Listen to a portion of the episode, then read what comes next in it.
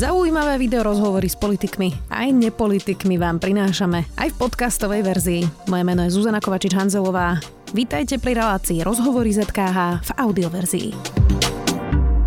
20 obvinených sudcov sú podľa neho individuálne zlyhania, väčšina sudcov je podľa neho poctivých. Pod palcom bude mať súd, ktorý bude disciplinárne stíhať sudcov, aj prokurátorov, ale aj správne súdnictvo, teda rozpustenie politických strán, či dokonca zrušenie verejných zákazok. V štúdiu denníka sme už vítam predsedu Najvyššieho správneho súdu, Pavla Náďa, vítajte. Príjemný dobrý deň.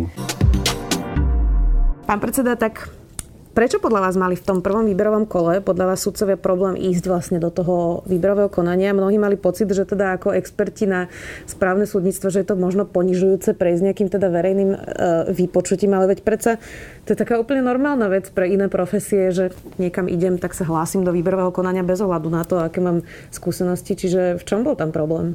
Ja som opakovane zdôrazňoval, že vnímam ich postoj z toho pohľadu, že e, majú problém pokiaľ ide o svoj status. To znamená, že ak sa niekto dostane na najvyšší súd Slovenskej republiky, je to výsledkom jeho dlhoročnej, ba celoživotnej činnosti. A odrazu príde chvíľa, keď sa má zúčastniť istého výberového konania. E, ovšem, treba si uvedomiť, že tá pozícia, na ktorú aj viacerí následne ašpirovali a úspešne, ona obnáša aj iné činnosti novozniknutého súdu. Ide o volebnú agendu a predovšetkým disciplinárnu agendu, na ktorej e, v podstate výkonná moc a následne zákonodárna a ústavná moc bazírovala ako na novom prvku rozhodovacej činnosti a pri zvýrazňovaní týchto okolností potom ich postoj vlastne ako keby strácal opodstatnenie. Hmm. Takže e, ja sa teším, že veľká väčšina sudcov, ktorí prišli do tohto výberového konania, prišla v tomto duchu naladená a že pochopila stav. No, nie je to ale tak, že sudcovia za tie roky si tak nejako zvykli nediskutovať, neodpovedať na e, možno aj nepríjemné otázky a nie sú vlastne ochotní podstúpiť niečo tak banálne, ako je verejné vypočutie, kde sa riešia etické dilemy minulosti, rôzne rozhodnutia v živote, ja neviem, Štefan Harabín, náročné vlastne periódy v súdnictve, že si prosto sudcovia zvykli nediskutovať vôbec?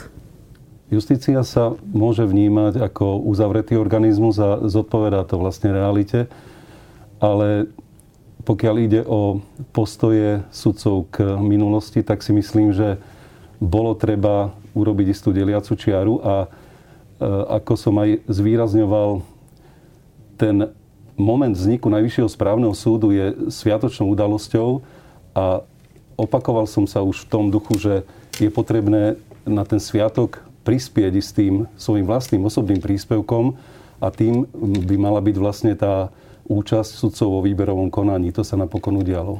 Oni vtedy argumentovali tým, že keď vznikal v Českej republike, tak prechádzali automaticky sudcovia. Lenže v Česku nemajú tie čísla dôveryhodnosti súdnictva také nízke a také žalostné ako na Slovensku. Nemajú toľko sudcov vo väzbe napríklad, ani toľko sudcov zapojených vlastne do celej tej korupčnej schémy. Tak nemali by vlastne tomto stave, v ktorom momentálne sme, sudcovia sami chcieť absolvovať takéto verejné vypočutia, vysvetľovať, uh, ukazovať, že možno oni sú iní ako práve tí, ktorí teda sedia v tej väzbe. Nemala by to byť teraz vlastne hlavná agenda sudcov presvedčať verejnosť, že my sme tí iní, my sme tí poctiví a teraz vám ukážeme, že vieme odpovedať na všetky otázky napríklad aj o verejnom výberovom konaní? Veď toto by mal byť dôkaz o tom, že to myslíme vážne s justíciou. A treba si uvedomiť, že pre koho je to všetko robené? Veď to je pre občana robené. A opýtam sa ja, že teda občan nemá právo vidieť sudcov, ktorí budú a majú súdiť iných sudcov v stave, v ktorom sa Slovenská republika nachádza. My sa absolútne nemôžeme porovnávať s východiskovým stavom Českej republike v čase, keď vznikal Najvyšší správny súd, pretože v tom čase v Českej republike nerezonovali žiadne také témy, také boľavé, ťažkotonážne problémy, ktoré sa objavili v rámci justície na Slovensku. Eh, ja sa pýtam aj preto, že v podstate aj to mlčanie väčšiny sudcov umožnilo čiastočne éru Štefana Harabina. To všetci označujú ako naozaj eh, jedno z najhorších období eh, v celej histórii Slovenskej republiky. Vy napríklad ste tiež boli jeden z tých sudcov, ktorý hoci ho kritizuje, tak ste nepodpísali napríklad tie verejné výzvy 5 viet alebo antichartu na košických súdoch. Nebola to spätný chyba? ja to neviem vyhodnotiť teraz, pretože som sa rozhodoval v danom období, ani ma nikto nejak neoslovil, aby som pripojil svoj podpis na tieto aktivity. Ja som v svojom okolí šíril informácie, jasne som formuloval svoje názory na túto dobu. Prejavoval som podporu tým sudcom, ktorí sa ocitli v istom zovretí. Predovšetkým tým, ktorí z jedného dňa na druhý prišli o možnosť súdiť bez akéhokoľvek nejakého rukolapného dôvodu pre takýto ostrý postup. A toto som považoval za schodnú cestu, ako prejavovať svoje názory a ako občana, ako sudca. Pýtam sa aj preto, že či vlastne nebolo pre Štefana Harabina vtedy jednoduchšie šikanovať tých pár sudcov, ktorí sa mu verejne postavili práve preto, že ich bolo tak málo. Isté, my sme mohli urobiť jednu vec a to bolo e, nastoliť istý e, generálny spôsob ospravedlnenia sa po celom tom období, ktoré bolo ukončené. Nestalo sa to a teraz je to viac menej o tom, aby každý sudca si sám vyhodnotil to obdobie e, pre seba z pohľadu toho, že ako mieni do budúcna e, vyvodiť z neho dôsledky, pokiaľ ide o e, istú svoju statočnosť občiansku a tak ďalej. A toto obdobie by naozaj mohlo byť v tom smere poučným, aby sme sa ocitli v inom vnímaní justície. Inak e, vy budete mať teda na starosti disciplinárne stíhania aj sudcov. Štefan Harabin dlhé roky unikal disciplinárnym trestom, hoci mal naozaj sporné rozhodnutia a vlastne prišiel o funkciu až kvôli zmene zákona, pretože kandidoval za politickú stranu. Nebola to chyba, nebolo to zlyhanie celých tých mechanizmov disciplinárnych, že e, človek, ktorý naozaj flagrantne porušoval aj rôzne, e, rôzne pravidla a jeho rozsudky e, boli sporné, kritizovali to ostatne jeho kolegovia na Najvyššom súde, vlastne prišiel o tovar až preto, že niekto zmenil zákon? Ja som bol súčasťou disciplinárneho súdnictva v rokoch 2000, myslím 13 až 16 s istými prácami, ktoré bolo potrebné ukončiť v ďalšom období.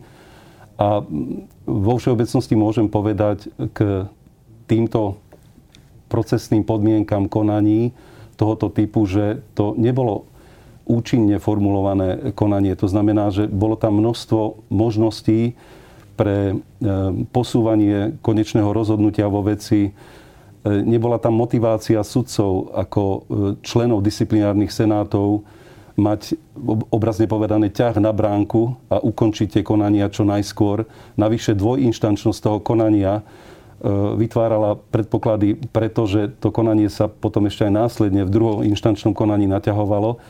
A práve preto si myslím, že je veľmi správne, že výkonná moc zasiahla do tohoto stavu, do tejto agendy s jasným pokynom pre súdnu moc, aby vo svojej réžii v agende Najvyššieho správneho súdu vykonávala disciplinárnu agendu efektívnym spôsobom, tak, aby občan v krátkej, teda v istej lehote, ktorá zodpovedá charakteru veci, čiže vlastne v krátkej dobe, aby vedel o tom, ako sa vyriešila kauza sudcu, ktorý istým spôsobom pochybil. Mm-hmm. Um, vy ste povedali, že tých 20 obvinených sudcov v kauzach Búrka, Plevela, Vychrica sú individuálne uh, zlíhania. Ešte sa k tomu dostanem, ale mala som tu viacero ľudí, ktorí v tomto štúdiu uh, hovorili, že je to dedičstvo Štefana Harabina a jeho výberov sudcov. Práve tá situácia, v ktorej momentálne sme. Súhlasíte alebo nie? Mm, ja to nemôžem povedať. Ja nemám na to oprávnenie, aby e, som na základe nejakých vlastných poznatkov mohol personifikovať túto e, problémovú situáciu na jednu osobu. Ja si myslím, že sú to individuálne zlyhania, aj som to opakovane e, vyjadroval a to, že mám takýto názor a takéto presvedčenie pre mňa pramení z poznania mnohých desiatok sudcov, v okruhu ktorých som sa hýbal a o morálnej kvalite a odbornosti, ktorých e, vôbec nepochybujem. Dá sa ale hovoriť o individuálnych zlyhaniach, keď ja rozumiem, že to bolo konkrétne zlyhanie konkrétneho človeka, ale ich predsa roky neodhalil systém. Tie protiváhy prosto nefungovali, napriek tomu, že novinári roky informovali o tom, že okresný súd Bratislava 1 rozhoduje čudným spôsobom. Roky informovali o rôznych senátoch na najvyšších súdoch, na najvyššom súde. My sme o tom všetci písali a ten systém týchto konkrétnych ľudí vlastne nedokázal vypudiť. Čiže môžeme hovoriť o individuálnych zlyhaniach, ale nie je to systémový problém? Ale veď trestné konanie má svoje zákonitosti, respektíve akékoľvek odhalenie, ktoré by malo vyústiť aj do disciplinárnej zodpovednosti, musí mať nejaký dôkazný základ. A je to o týchto konštatovaniach, ktoré naozaj môžu byť um, základom pre či už disciplinárne konanie alebo trestné konanie, ale naozaj na dôkaznej báze. Čiže ale prečo sa to nestalo, je moja otázka. Prečo sme sa to museli dozvedieť až po vražde Jana Kuciaka a Martiny Kušnírovej z telefónu Mariana Kočnera? To je moja otázka práve preto, že či to teda nie je systémový problém, že ten systém zlyhal a nedokázal to jednoducho odhaliť. No, ja to vidím tak, že neboli produkované dôkazy tohoto charakteru. Vlastne ide aj o prácu policie, ktorá vlastne má odhaliť isté skutky a nastoliť možnosť e, legitímneho trestného konania. Ak vieme o niekom, že je kvázi vybavovač alebo niečo podobné sa deje, to ešte neznamená, že máme dôkazy. A preto, prepáčte, ja to nevidím ako systémové zlyhanie, ja to vidím ako zlyhania osôb, ktoré sa vlastne rozhodli, e, lebo už sú to nie len podozrenia, ale aj odhalenia, že sa rozhodli fungovať istým spôsobom, ktorý je absolútne nepriateľný pre e, prácu v justícii. Poďme teraz ešte na tie disciplinárky.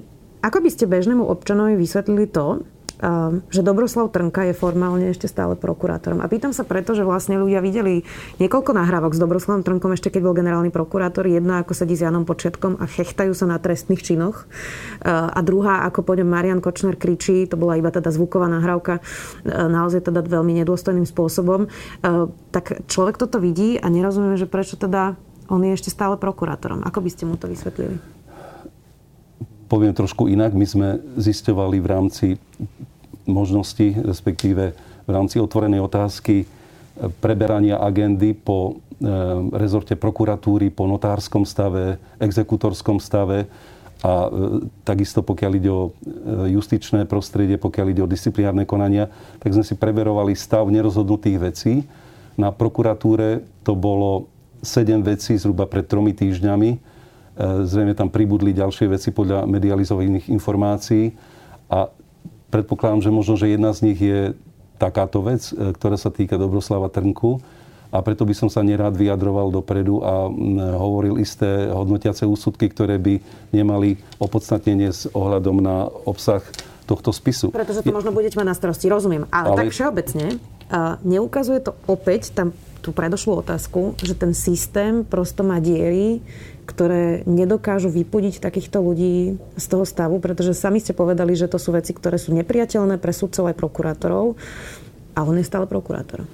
Pre mňa je nepriateľná dĺžka tohto konania. Ehm, neskorá spravodlivosť rovná sa žiadna spravodlivosť. Nie je priateľné, aby akékoľvek konanie voči prokurátorovi, sudcovi prebiehalo v tak veľkej dĺžke, že vlastne to až prestane potom občana zaujímať a občan sa z toho vlastne smeje, ale smeje sa cez slzy. Mm-hmm. Inak neviem, či ste zachytili, Radoslav Procházka žiada súdnu radu, aby mu odpustili justičnú skúšku. Vyzerá to tak, že by sa chcel stať sudcom. A teraz myslím principiálne, uh, on má za sebou neúspešnú politickú kariéru, uh, neslavnú nahrávku Igora Matoviča, kde sa rozprávali o inzercii pol na pol, bez bločku. Uh, potom viackrát klamal aj novinárom o svojich stretnutiach a rozpadla sa mu nakoniec strana. Čo by sa vlastne malo posudzovať pri tých povahových vlastnostiach sudcu? Pretože o tom, že on je vzdelaný a že má vyštudovaný Yale, je jazykovo vybavený, asi nikto nepochybuje. Jeho komentáre k ústavnému právu boli vždy naozaj e, zaujímavé. Ale malo by teda sudcu diskvalifikovať napríklad to, že niekedy verejne klamal? Klamať sa nemá, samozrejme. A všetky veci, pokiaľ by došlo ku kandidatúre tohto e, prípadného záujemcu o sudcovský talár, bude posudzovať či už súdna rada, alebo výberová komisia, ktorá by pôsobila pri prípadnom záujme pána doktora Prochádzku o e, sudcu ktoréhokoľvek súdu. Pýtam sa ale preto, že veď človek môže predsa urobiť aj chybu, môže ju aj nejako prehodnotiť, môže sa aj zmeniť. A ako sa má vlastne posudzovať tá integrita sudcu vo všeobecnosti? Teraz nie len o Radoslava Procházku. Keď možno v minulosti urobia nejaké morálne zlyhanie, ale ho aj olutuje, aj sa za neho ospravedlní. Ale teda môže mať nejakú pochybnosť človek alebo súdna rada, že kde by sa malo brať vážne, že napríklad klamal a kde by to už nemal byť problém a môžeme mu teda odpustiť a povedať, že sa s tým nejakým spôsobom vysporiadal a bude napríklad dobrý sudca, ja neviem, ústavného súdu, možno aj vášho správneho súdu. Ak niekto úprimne oľutuje svoj skutok a dá sa to vysvetliť, že teda aj pokiaľ ide o závažnosť tohto previnenia, že teda nie je to až tak silno nezlučiteľné s výkonom akejkoľvek funkcie, tak by som to bral ako, ako možnosť istého životného reštartu. Etická dilema niektorých sudcov je aj to, že či napríklad vtedajšia predsednička súdnej rady Lenka Praženková mala ísť na zabíjačku um, právnickej kancelárie, potom sa tam teda objavil aj Marian Kočner. Vy osobne sa teda ako staviate k tým uh, spoločenským akciám advokátov so sudcami alebo nejakých firiem, ktorí pozývajú vlastne sudcov na, na rôzne rauty alebo takéto zabíjačky, grilovačky? Pre mňa sú to absolútne cudzie veci. Tí ľudia, ktorí ma poznajú, vedia, že dlhodobo pracujem a e, ako človek fungujem na takej báze, že e, premiestňujem sa zo svojho bydliska do budovy súdu a potom naspäť. A ak mám nejaké aktivity v priebehu víkendu, tak týkajú sa mojej rodiny alebo, alebo napríklad hudobného prostredia, teda muzikantov, s ktorými sa rád stretávam občas, teda ak je to možné. Platí to, čo hovorili niektorí rešpektovaní ústavní sudcovia, že je to veľmi osamelá funkcia? Ja si myslím, že je to osamelá funkcia a že treba to prijať ako istú reholu a e, vôbec sa nad tým nepozastavovať, že prečo to tak musí byť. Človek v živote nemôže mať všetko a ja si myslím, že pokiaľ niekto má tú čest byť sudcom, tak má prinášať aj isté obete pre ľudí. Druhá vec je, ktorú som vlastne načetla už e, na začiatku pri tom e, prvom kole, do ktorého sa sudcovia vlastne nechceli vôbec hlásiť, je komunikácia sudcov s verejnosťou. Eh, veľká väčšina sudcov na Slovensku nechce komunikovať s médiami, nechcú dávať rozhovory, nechcú vysvetľovať svoje rozsudky a ten argument vždy je, že veď predsa som napísal rozhodnutie, často ale teda zložitou právnickou rečou, ktorej možno bežný človek úplne nerozumie. A potom nie sú ochotní vlastne odpovedať ešte na dodatočné otázky, čo veľmi teda nezvyšuje tú dôveru ľudí, ktorí možno eh, by chceli vidieť argumentáciu sudcu, ktorý vlastne rozhodoval o tomto prípade. Tak nemali by naozaj sudcovia zlomiť E, tento zvyk, ktorý tu bol a podobne ako v Českej republike oveľa viac vysvetľovať, e, e, odpovedať na otázky a postaviť sa vlastne možno aj pred kamery a, a povedať, rozhodol som preto, že takto a takto to bolo predo mnou na stole? Opakovane som prezentoval názor, že toto chceme zmeniť. To si žiada zmenu, pretože občan, znovu som pri ňom, a to občan ako jednak teda účastník sporu, ale aj občan v širšom slova zmysle. To znamená príjimateľ informácií o stave justície. Ten občan má právo vedieť, akým smerom sa uberá justícia. To znamená, že aj v istých veciach, ktoré súdy rozhodujú a ide o veci, ktoré zaujímajú verejnosť, má byť rozumným spôsobom jednoducho vysvetlené človeku, o čom tam išlo v danej veci a prečo súd rozhodol tak alebo onak.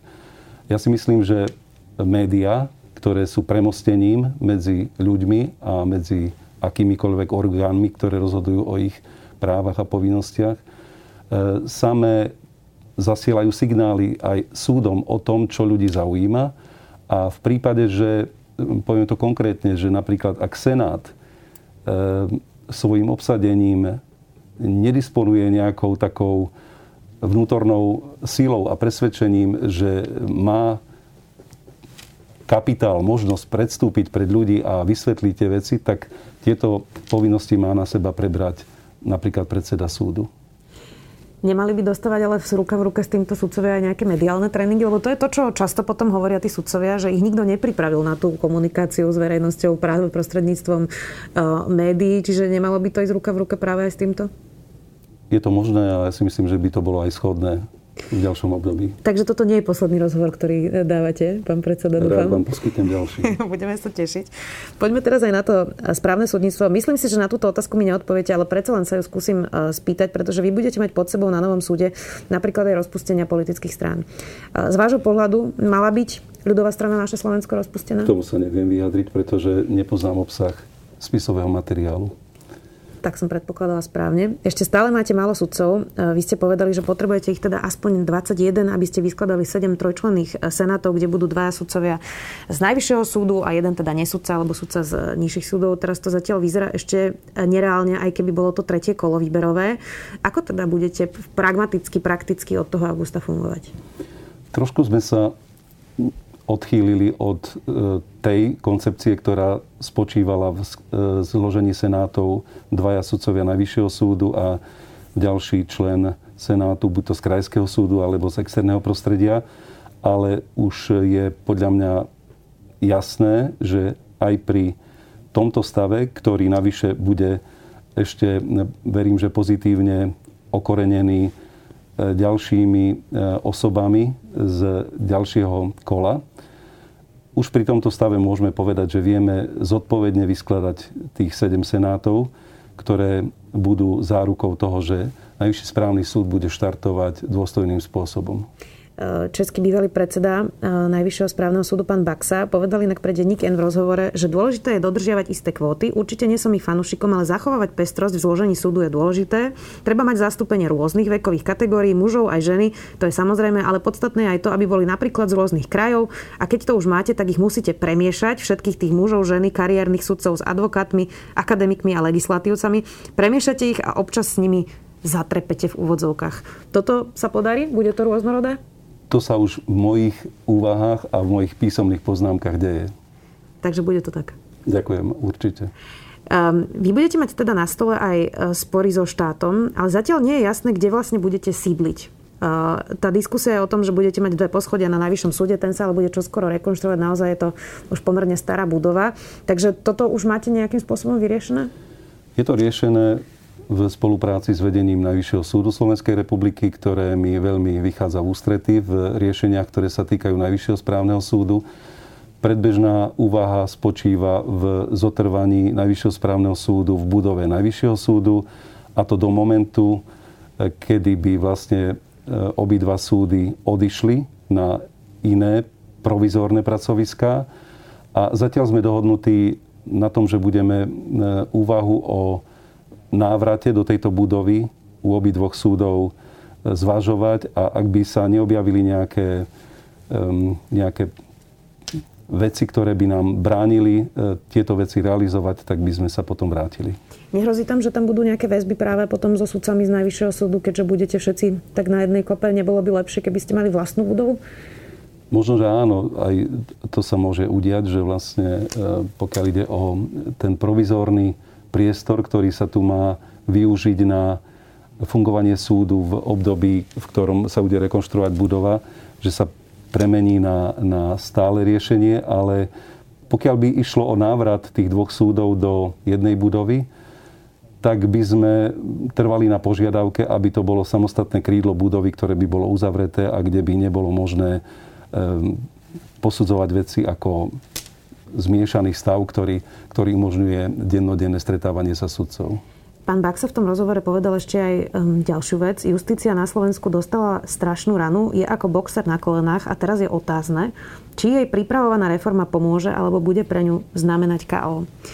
Vám sa pozdáva nová súdna mapa, ktorou súčasťou vlastne je aj nový správny e, súd, ale mnohí súdcovia to kritizujú práve kvôli tým zmenám e, sídiel, že teda e, odvolacie súdy by boli v Trnave a v Prešove mnohí teda protestujú. Vy ste vlastne na tomto spektre ľudí, ktorí či súhlasia alebo nesúhlasia so súdnou reformou ako?